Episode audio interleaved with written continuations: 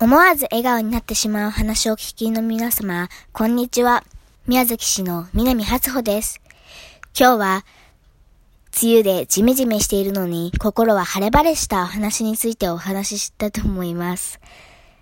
この前、小学校のテストでわからないところを一生懸命目をつぶって神様にお祈りしました。すると、わからなかった問題の答えが祈るにつれてどんどん心の中で分かってきました。そして全部テストができました。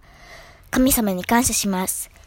今日は梅雨でジメジメしているのに心は晴れ晴れした話について聞いてくださりありがとうございました。